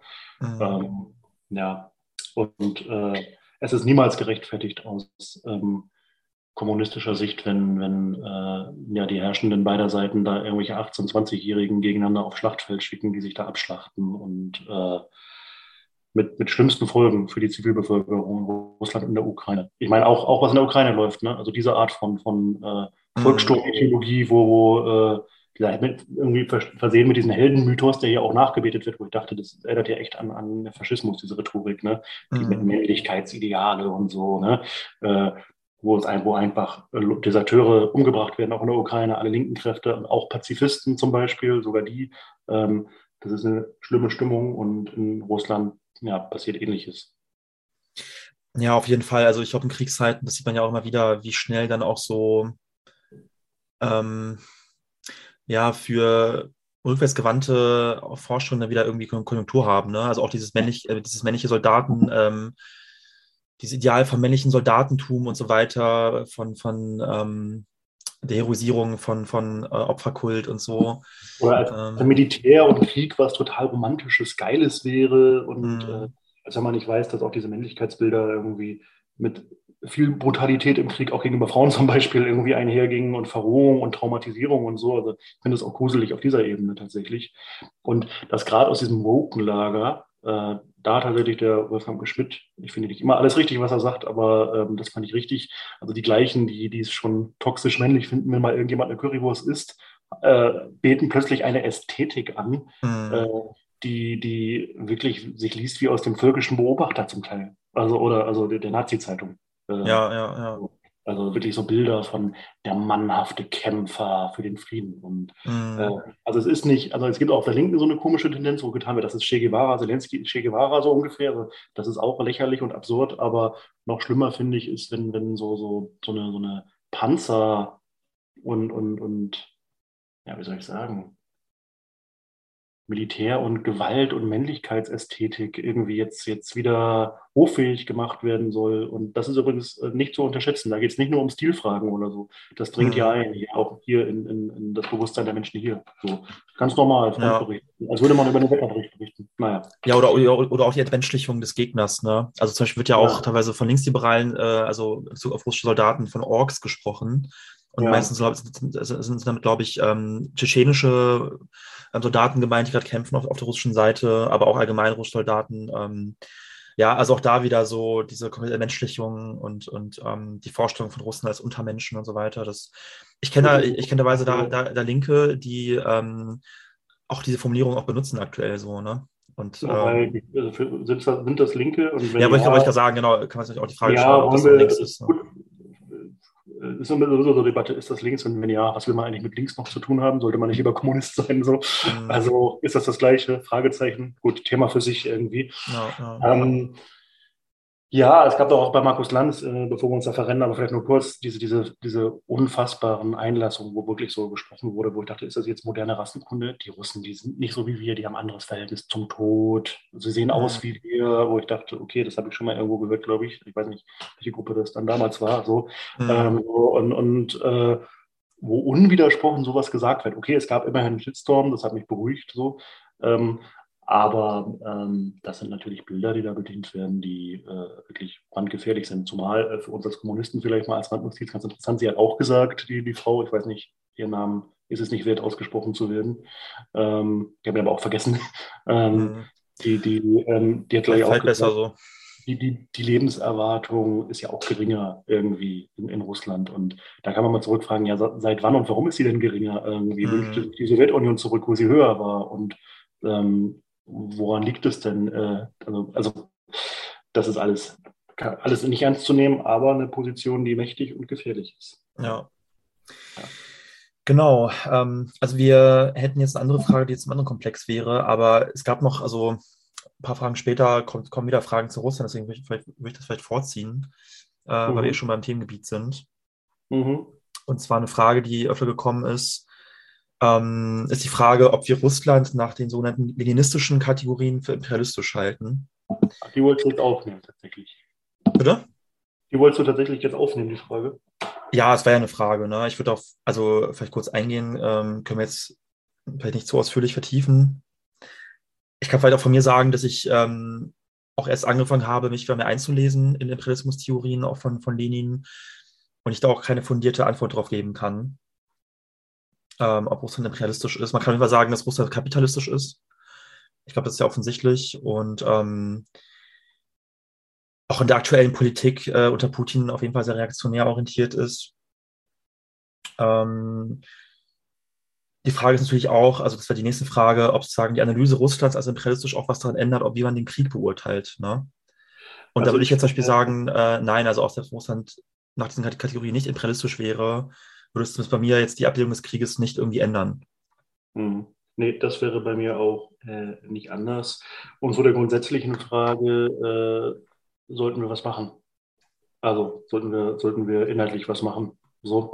Ähm, es laufen auch gerade Debatten zwischen Kommunisten, was ist Imperialismus? Also vielleicht für die Zuhörer, die nicht so drin sind in diesen Fragen, Imperialismus ist nicht irgendwie ein, ein, ein Wort für, für besonders böse oder großmächtig oder so. Also dann äh, wäre es vielleicht einfacher, sondern es ist eine analytische, marxistische Kategorie, die an gewisse Kriterien äh, geknüpft ist und darüber mhm. reden wir gerade irgendwie. Und äh, ich glaube, da gibt es unterschiedliche Einschätzungen innerhalb verschiedener Organisationen. K.O. hatte auch eine Debatte, die STJ zum Beispiel hat äh, gerade mehrheitlich, äh, aber ich äh, weiß nicht, ob mit großer Mehrheit Russland als, Charakter, äh, als, als imperialistisch charakterisiert. In der DKP ist es umstritten. Also, ähm, Spannenderweise bei den Trotzkisten zum Beispiel von der Klasse gegen Klasse ähm, habe ich gelesen, dass sie zum Beispiel Russland äh, nicht für imperialistisch halten. Also da gibt es Differenzen, ne? Also über, über, über Lager hinweg teilweise. Die SAV hält es, äh, hält Russland für imperialistisch. Also ja, aber vielleicht halten wir uns nicht zu lange an der Frage auf. Es ist jedenfalls für, für die marxistisch Interessierten eine wichtige Frage. Man könnte jetzt sagen, ist doch egal oder so. Ist es nicht, wenn man vernünftige Analysen über die Welt treffen will. Also irgendwie geht es ja auch darum, die Welt zu erkennen. Mhm. Aber es ist, das sehe ich wie du, für die Frage, ob man diesen Krieg ablehnt oder nicht, äh, erstmal nicht entscheidend. Mhm. Ja. So viel dazu, oder? Ja, würde ich auch dazu sagen. Vielleicht kann ich auch noch ergänzen, dass wir von Nadim auch angefragt wurden, von 99 zu 1, ob wir zusammen auch mal Folgen machen, dann aus diesem Thema. Also Nadim von 99 zu 1, ja, wir haben ja schon mal eine, das war ein anderen Podcast, wer den nicht kennt, äh, der, der ja. auch mit dem wir auch schon mal zusammengearbeitet haben. Sehr empfehlenswert. Grüße nach Berlin. Genau, von den Grüße nochmal an der Stelle. Ähm, genau, und da gab es halt die Anfrage von Nein, ob wir nicht mal eine Folge zusammen machen äh, und darum mal genauer halt reden. Und das fände ich auch ganz cool und wichtig, ähm, ja. da mal vertieft sich mit dem Thema zu beschäftigen. Aber wie gesagt, ich kann da jetzt, ich habe kein abschließendes Urteil, weil mir einfach das Wissen dafür fehlt. Deswegen will ich jetzt mhm. auch keinen kein Blödsinn erzählen. Okay. Gut. Ähm, weiter am Text. Also es gab weitere Fragen zu Russland. Ich weiß nicht, ob wir das noch. Äh... Das, ich glaube, wir haben den Blog jetzt. Ja, okay, okay, lassen wir es erstmal, ne? Okay, ähm, dann gab es eine weitere größere Frage zum Thema Rojava. Hat es bei dir gerade geklingelt oder was war das? Nö, eigentlich nicht. Okay. Sonst geh mal ran. Nee, okay. Ich hoffe nicht. Also ich hoffe, ich habe es jetzt nicht vercheckt, aber ich, äh, ich habe jetzt gehört. Ja. ja. kommt. Gut. Vielleicht der Verfassungsschutz, man weiß es nicht. Mal gucken. Ja, genau, Roger war, war auch eine Frage, unsere Haltung zu Roger war. Und dann auch ähm, damit verbunden auch der Kommentar von einer Person, die meinte, dass, dass, dass er zwei Trends gerade beobachtet in der Linken. Also einmal das Ignorieren von politischen Prozessen in Rojava und das Reduzieren auf die militärische Macht oder Orgas. Äh, nee, Quatsch, also das Reduzieren Rojavas auf die militärische Macht so. Und, ähm, und auch linke Orgas, die predigen würden, dass die Revolution Roger noch im voll, vollen Gange sei. Ähm, ja, und die Wahrheit würde mir zwischenliegen. Ich muss sagen, ich habe das nicht so ganz verstanden, worauf ich so hinaus wollte. Aber wir können vielleicht allgemein was ein bisschen zu Roger sagen. Ähm, bitte. Okay. Ähm, ja, also auch da ist es so, dass ich da jetzt auch keine abschließende Meinung zu habe. Ich ähm, habe, glaube ich, eine Zeit lang, glaube ich, so ein bisschen zu sehr das Projekt Roger war vielleicht, vielleicht auch idealisiert. Das sehe ich schon so ein bisschen problematisch an, auch in der deutschen Linken, dass es, glaube ich, schon eine sehr starke ähm, Romantisierung gibt ähm, von dem Projekt und auch viele Widersprüche teilweise und auch kritische Aspekte, glaube ich, oft zu hinten, also zu, zu oft irgendwie ignoriert werden. Ähm, mhm. also, ich würde, ich, würde, also ich würde schon sagen, auf jeden Fall, dass Roger war durchaus auch äh, angesichts der, der Verhältnisse vor Ort ähm, im Nahen Osten auf jeden Fall eine fortschrittliche Rolle einnimmt und auch in Bezug auf ähm, Frauenrechte zum Beispiel, auf demokratische Mitbestimmung und auch Umweltschutz zum Beispiel da viele Fortschritte erzielt hat. Oder ein Projekt ist, was auf jeden Fall ähm, durchaus auch eine Anziehungskraft hat, zu Recht. Mhm. Ähm, was man vielleicht kritischer sehen muss, ist so ein bisschen das Konzept, was dahinter steht, ist ja ähm, äh, also angelehnt an diesen demokratischen Konföderalismus von einem Öko-Anarchisten namens äh, Moe Bukchin. Und als Marxist habe ich natürlich viel Kritik dran an anarchistischen Konzepten. Ähm, auch so die Frage der, des Verhältnisses zum US-Imperialismus, da gibt es auch viel Kritik von Kommunistinnen, dass, ähm, ja, dass zum Beispiel teilweise ähm, das US-Militär in Rojava dort ähm, präsent ist mit, mit ähm, Militärstationen und ähm, dass es nicht eine taktische Frage ist, sondern teilweise auch ähm, Öcalan, also der, der Mitbegründer und Anführer der PKK, der kurdischen ähm, Arbeiterpartei, so wie sie genannt wird, dass er sozusagen halt auch in, in mehreren Texten ähm, auch eine Art strategische Allianz auch befürwortet hat äh, mit dem Westen und den, und den USA. Ich kann es nicht ganz abschließend beurteilen, weil ich Texte nicht alle gelesen habe, nur, nur ausschnittweise. Ähm, aber ich fände es sehr interessant, da mal auf jeden Fall eine Folge mal zu machen, um das mal, ähm, ja. genauer zu beleuchten. Ja, wir haben, äh, also wir sagen jetzt ständig, es kommt jetzt auch nochmal gleich, dass ich sage, dass wir noch eine Folge machen. Aber wir liefern wirklich. Wir hatten jetzt eine längere Pause aus verschiedensten Gründen, privaten Gründen, immer nur zwei Typen, aber wir haben echt fettes Programm dieses Jahr uns vorgenommen. Alles schaffen wir sicher nicht, aber einiges. Ähm, und so Roger, kommt auch noch was. Dabei würde ich es mal belassen, tatsächlich. Äh, bitte jetzt nicht weiter zu einlassen. Ja. hast viel gesagt. Ähm, ja, Gut. Ja, nächste große Frage, Meinung zu China. Achso, das mal, das mal ganz schnell. Nee, China-Folge ist fest geplant. Ähm, also vielleicht, damit man nicht immer sagt, ja, nee, da machen wir eine Folge zu, das ist ja vielleicht ein bisschen enttäuschend beim, beim Zuhören irgendwie. Mhm. Ähm, China ist wirklich fest geplant in den nächsten Monaten, ja. beziehungsweise äh, jetzt ja. relativ zeitnah. Ja. Ich glaube, ähm, dass das äh, tatsächlich innerhalb der weltweiten kommunistischen Bewegung eine der ganz zentralen Fragen ist. Dann schätzt man das als deutscher Linker aktiver auch so ein bisschen, welche Relevanz das hat, als global betrachtet. Aber wenn man sich die kommunistische Weltbewegung anguckt, dann ist sie in der Frage wirklich gespalten. Und das könnte auch die zentrale, vielleicht ist es auch schon Spaltungsfrage sein. Es gibt ja die Athener-Linie, sage ich mal eher, ne? also so kommunistische Partei Griechenlands, mhm. Antirevisionismus und, und gut, würde zu weit führen. Aber zu China selber, äh, was man auf jeden Fall feststellen kann, ist, dass China ein Land ist, was sich selber als sozialistisch charakterisiert, äh, zu der neuen Weltmacht aufsteigt. Was man auch faktisch feststellen kann, ist, äh, dass ähm, ja dort große humanitäre und soziale Fortschritte für große Teile der Bevölkerung erreicht wurden. Ähm, aber die Frage, ob China sozialistisch ist mhm. oder dort ein neuer Wohlfahrtskapitalismus mit vielen Widersprüchen entsteht oder nicht, ist eine ganz andere. Und mhm. wie ist das eigentlich mit Markt und Plan? Kann man überhaupt äh, davon sprechen, dass das sich um eine, eine sozialistische Ökonomie handelt, wenn es dort auch Kapitalisten gibt äh, und so weiter? Äh, du merkst, ich drücke mich so ein bisschen um, um äh, eine Einschätzung meinerseits, weil ich die, den Debattenraum nicht, nicht äh, verengen will, weil unsere Aufgabe ist, diese Debatte zu organisieren. Ähm, ja. Ich habe da, hab da Meinung zu so an einer oder anderen Stelle äh, auch schon mal durchblicken lassen. Mhm. Ähm, aber ähm, würde tatsächlich äh, ähm, ja, vorschlagen, dass wir einen Vertreter, der diesen chinesischen Kurs ähm, vertritt oder das verteidigt oder erklärt, mhm. und jemanden, der das sehr skeptisch sieht, äh, einladen, ja. mal kontrovers diskutieren lassen. Ja. Ja, also ähm, ich würde da jetzt auch nicht zu viel zu sagen, weil wir dann in der Folge noch viel Zeit haben werden, darüber ausführlich zu diskutieren. Vielleicht ein paar Worte dazu. Also ich, ähm, zum einen muss ich sagen, auch ganz selbstkritisch, dass ich es mir, glaube ich, zu lange zu einfach gemacht habe in China. Also ähm, ja, ich. Ich habe viele Entwicklungen, glaube ich, ähm, ja, ähm, vielleicht auch zu einseitig irgendwie ähm, negativ beurteilt oder, oder auch viele, ich sage mal, Errungenschaften teilweise, die auch durchaus auch irgendwie ähm, vorzuweisen sind in letzter Zeit, auch in Bezug auf Kampf gegen Armut zum Beispiel, ähm, so ein bisschen immer hatte ich auf dem Schirm gehabt. Ähm, und auch die ganze Frage mit, mit den ökonomischen Verhältnissen in China und ähm, Verhältnis vom Plan und, und Markt.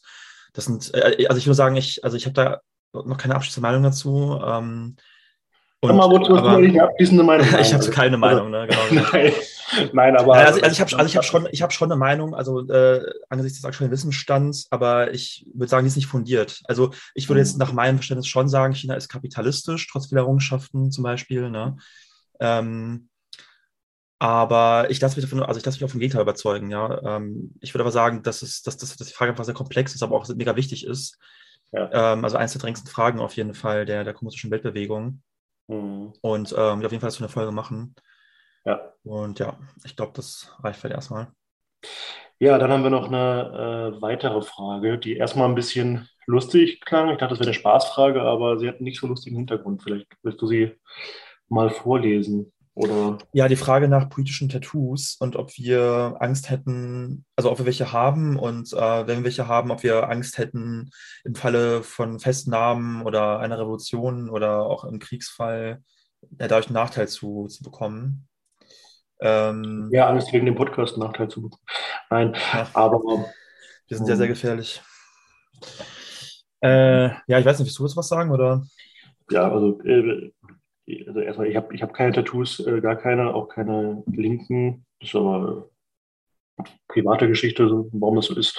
Ähm, und ähm, der ernste Hintergrund der Frage ist natürlich, dass das hier gerade passiert in der Ukraine. Also dass zum Beispiel äh, Linke ähm, mit Hammer und Sichel oder auch in anderen Regionen der Welt, dass auch in der Geschichte immer wieder vorkam, dass Leute dadurch zu Freiwild wurden oder gefoltert wurden. Und ähm, ja, überhaupt diese Frage von Merkmalen und Erkennbarkeit und so sind natürlich immer ein Risiko. Und ja, es ist vielleicht, vielleicht ein Hinweis, der, der anders sein kann für euch, euch mal über Repression zu informieren. Und ähm, ja, Und eine persönliche Frage, weil wie viel Identität, wie viel ähm, ja, Erkennbarkeit würde ich denn zulassen? Was bin ich denn bereit da zu tun? Also mhm. das schreibt das ja so ein bisschen. Aber für mich persönlich ist es jetzt keine Frage gerade.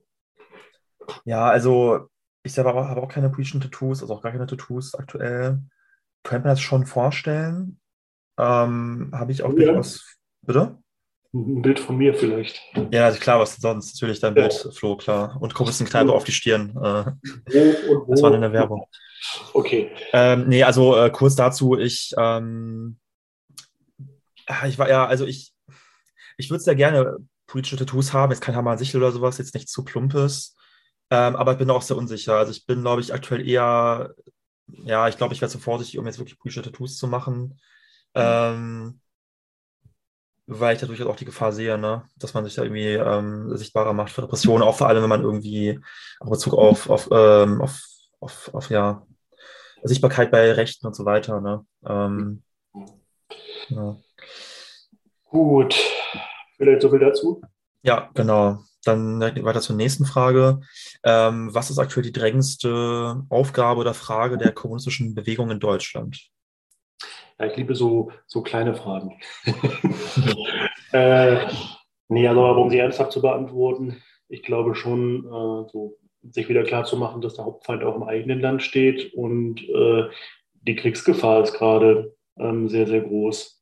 Also die dem eigenen Imperialismus in den Rücken fallen, äh, NATO-Positionen angreifen, aber auch äh, überall international, also den Kampf für den Frieden äh, und, und gegen den Krieg zu organisieren, halte ich jetzt aktuell wirklich für eine sehr, sehr wichtige Frage, sich da zu verbinden, äh, diesem Mehr an Propaganda was entgegenzusetzen, also mit Gegenpositionen, mit Aufklärungsarbeit und auch, mhm. wenn es geht, mit konkreter Solidarität äh, von Verfolgten, zum Beispiel in der Ukraine oder auch äh, ja, Linken in Russland ähm, oder sonst woanders. Ja, das halte ich gerade für eine wichtige Frage. Und natürlich äh, jetzt in Deutschland konkret, äh, es kommen neue äh, große soziale Probleme auf uns zu durch die Energiepreise, die Lebensmittel ist jetzt schon so. Ähm, ja, ja. Das aufzugreifen, auch als Chance, so makaber das klingt, das halte ich für, für sehr, sehr wichtig. Und dann wieder die Frage, wie macht man das? Mhm. Die äh, reformistische Alternative, die da eigentlich bereitstehen müsste, die oder den Anspruch hat, fällt ja gerade irgendwie so ein bisschen auf, aber dazu kommen wir gleich zu Linksparteien. Ja. Mhm. Ja, also bei mir, ich würde auch sagen, jetzt aufgrund der aktuellen Ereignisse, dass die, ähm, also einmal die, die Analyse oder die Beurteilung des ähm, Charakters Russlands, glaube ich, eine wichtige Frage ist auf jeden Fall. Ähm, die Frage, wie man aktuell am strategisch sinnvollsten sich gegen die Aufrüstung, äh, gegen massive Aufrüstung in Deutschland wehrt, ja, aber auch die NATO-Jubelei, ähm, die, die Militarisierung, die Waffenlieferungen an die äh, ukrainische Regierung. Das sind, glaube ich, sehr drängende Fragen und auf jeden Fall, wie man es schafft, halt die zunehmenden sozialen Widersprüche, die sich auch jetzt wieder verschärfen angesichts der Preisexplosionen, äh, nutzbar zu machen, weil ich sehe gerade sehr stark die Gefahr, dass diese dass die Friedens- und Kriegsfrage und aber halt auch die sozialen Widersprüche ähm, von Rechten vereinnahmt werden. Mhm. Aufgrund der, der Schwäche aktuell auch der radikalen Linken und vor allem der Kommunistinnen. Ähm, aber neben der Frage ist die andere Frage, die immer noch sehr wichtig ist, glaube ich, und da habe ich auch noch keine abschließenden Antworten, aber es sind Fragen, die auf jeden Fall wichtig sind, ähm, wie wir uns organisieren als Kommunistinnen. Ne? Die Frage nach dem Aufbau einer kommunistischen Partei, nach, nach neuen revolutionären Strukturen. Ähm, das sind, glaube ich, auch sehr wichtige Fragen, ähm, die geklärt werden müssen. Okay, ja. Äh, führt uns zu einer anderen Frage. Wenn wir da schon sind, weiß ich gerade gar nicht. Ja, äh, ja doch, ja, doch, genau. Also die, die Frage nach, der, nach unserer Einschätzung zur Quellenlage und zur Zukunft der Linkspartei und die Möglichkeit ähm, mhm. allgemein von linken Parteien aktuell in der BRD. Ich meine, dazu können wir eine ganze Folge machen. Das machen wir vielleicht auch noch, denke ich gerade. Also haben wir jetzt noch nicht abgesprochen. Ich weiß, wir sagen das jetzt alle fünf Minuten, aber ich glaube schon, dass das eine. Ähm, machen zu einem eine Folge.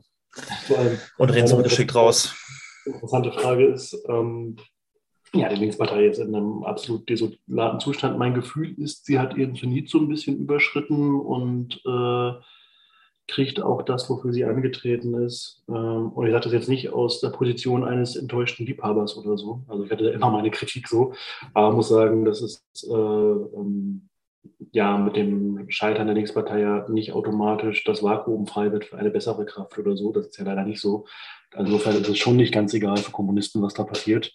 Ohne da jetzt irgendwas retten zu wollen, das sage ich zumindest, ähm, mhm. muss man einfach ähm, sehen, dass die Partei ja wirklich so viele Widersprüche in sich hat. Jetzt gibt es noch diesen Sexismus-Skandal, der ja auch krass ist, wenn man sich anguckt, was da abgeht, der aber vom Parteirechten instrumentalisiert wird, um die noch etwas linkeren Kräfte dann irgendwie anzugreifen, die sich aber auch nicht richtig verhalten haben, soweit ja. ich das überblicken kann. Also alles furchtbar. Und ich habe gerade gesehen, ich habe jetzt Schleswig-Holstein-Wahlergebnisse gar nicht verfolgt. War das heute? Keine Ahnung. Irgendwie. Ja, war, glaube ich, heute, da die CDU, äh, glaube ich, mit einer absoluten Mehrheit gewonnen oder so. Ah, okay. Naja, und ich glaube, die Linke kam nicht mal mehr vor. Also so in, in Schleswig-Holstein, in NRW, wo ähm, ja eigentlich mal, weiß ich nicht, also da, da wird die Linke wahrscheinlich auch nicht reinkommen. Im Saarland ist sie. Gut ist aus, sie, wenn das ja.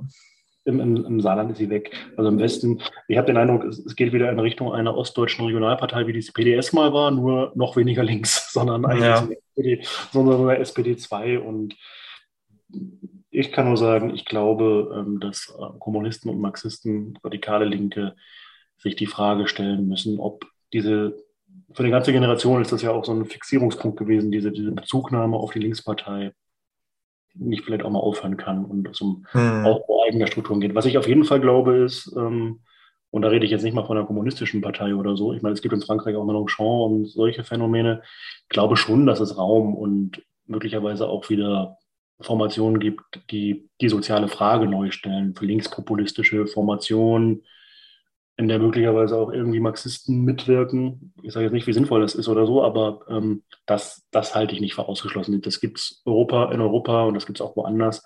Ich glaube jetzt nicht, dass die Linke, also nicht die Partei tot ist, aber für die Partei Die Linke sehe ich gerade nicht so richtig die Perspektive. Man kann sich manchmal irren, also Prognosen soll man nicht stellen, weil, weil man also so, so ganz genaue ähm, kann natürlich sein, dass es irgendein Phänomen gibt oder irgendein Hype um irgendwen oder so, dass, dass, dass sie doch nochmal hochkommt. Ja, wir haben keine Glaskugel, ne? Ja, aber ich, ich glaube, äh, ja, das, das ist schon eher eine Zerfallserscheinung. Wird auch nicht morgen vorbei sein, da häutet sich was und häutet sich weiter in einem widersprüchlichen Prozess. Mhm. Vorstellung, dass jetzt irgendwie alle Linken dort irgendwie rausgehen und eine ähm, gleichzeitig ein, gemeinsam ein neues Projekt gründen, das ist, glaube ich, ziemlich ausgeschlossen, weil das selber alles ziemlich widersprüchlich ist und ja. in sich zerstritten. Nur das, was ich sagen kann dazu. Ja, also ich habe eigentlich auch das Gefühl, dass die Linkspartei als Projekt sich historisch langsam überlebt. Ich glaube, dass sie historisch durchaus eine fortschrittliche Rolle gespielt hat, vor allem ähm, in der Gründungsphase, um den Widerstand zu organisieren gegen ähm, die Agenda 2010-Reform und so weiter. Aber ich glaube, dass das ganze Konstrukt Linkspartei auch immer von Anfang an mit sehr großen Widersprüchen äh, behaftet war und ich glaube, das wird die ganze Stadt zum Verhängnis. Ne? Also die ganze, ähm, das ganze Problem mit, äh, mit der Zersplitterung in ganz vielen Flügeln, die äh, wohl ein Teil auch genauso gut in der SPD sein könnte und ähm, ein anderer Teil durchaus auch. Am rechten Flügel der SPD, ne? Also teilweise, teilweise sogar schon, ja, genau, genau. Also Polo könnte ja, es, es wäre wär ja nicht irgendwie der, was auch immer das sein soll, ne? aber der, der linke ja. SPD-Flügel, sondern der wäre ja ständig. Genau, und ich glaube, dass solche Widersprüche einfach zwangsläufig, vor allem wenn es dann, äh, wenn es dann kriselt oder wenn, wenn sich dann ernsthafte äh, wenn, wenn eine Krisensituation eintritt, dass sich Widersprüche dann einfach ähm, der Partei zerreißen irgendwann. Mhm. Und ähm, ich glaube, das, das, also ist natürlich nur ein Gefühl. Ich glaube auch, dass langsam so die Linkspartei ihr Ziel, äh, ihr Ziel überschritten hat, aber ähm, klar, man kann es nicht genau wissen. Ich glaube, dass das, dass das Scheitern der Linkspartei erstmal kurzfristig auch zu einer allgemeinen Schwächung führen würde mhm. von den linken Positionen der Gesellschaft. Also dass zum einen halt im Bundestag auch vielleicht gewisse linke Stimmen nicht mehr ähm, so stark ähm, betreten sein werden, ähm, auch in den Medien oder halt auch in den Talkshows und so weiter. Ähm, aber ich sehe auch eine Chance darin, dass vielleicht sozusagen das Scheitern oder der Tod der Linkspartei, Anführungsstrichen, auch vielleicht zu neuen Formationen führen kann, die ähm, ja in einer gewissen äh, Hinsicht fortschrittlicher sind. Und das ist meine Hoffnung, dass, dass aus, ja, aus diesem Scheitern was Besseres entstehen könnte. Aber wir können es nicht genau sagen. Ne? Nee.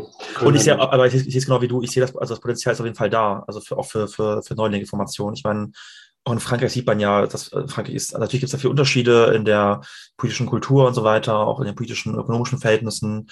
Ähm, aber im Grunde ähm, ist es halt auch ein modernes Industrieland ähm, mit teilweise ähnlichen äh, Problemen in Bezug auf sozialen Widersprüchen und ähm, das zeigt, dass das, Sozial, äh, das Potenzial ist da, also auch für, mhm. für, ähm, ja, ja, für, für, für, für, linke Massenkraft und ich sehe es auch in Deutschland, ne?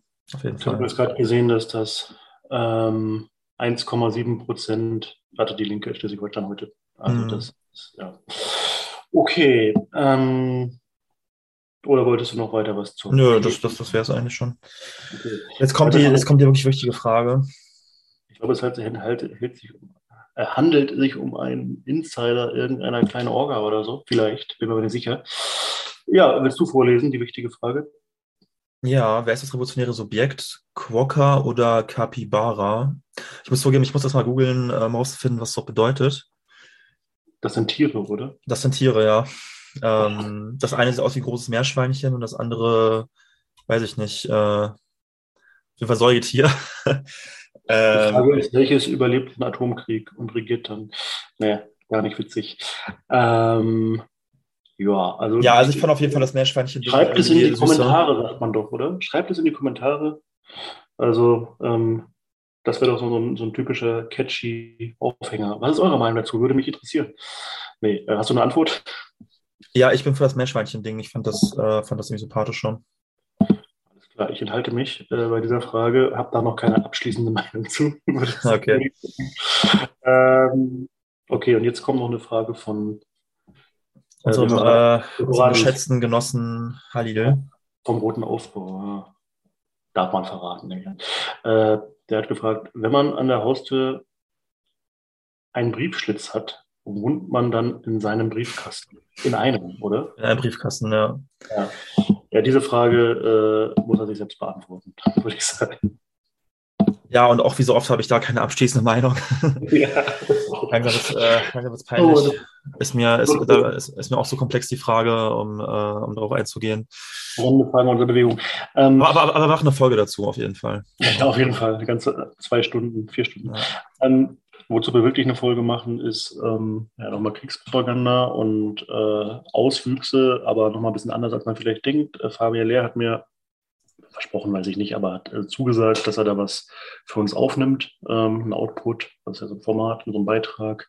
Ja, und darauf dürft ihr gespannt sein. Ansonsten würde ich sagen, ähm, wir wünschen noch einen schönen Abend und ähm, genau, wir hören uns bald wieder. Jetzt kommt wieder ein bisschen mehr von uns. Also, macht's gut. Ciao, ja, Auch von mir schönen Abend und ähm, ja, mach's gut, Flo. Tschüss.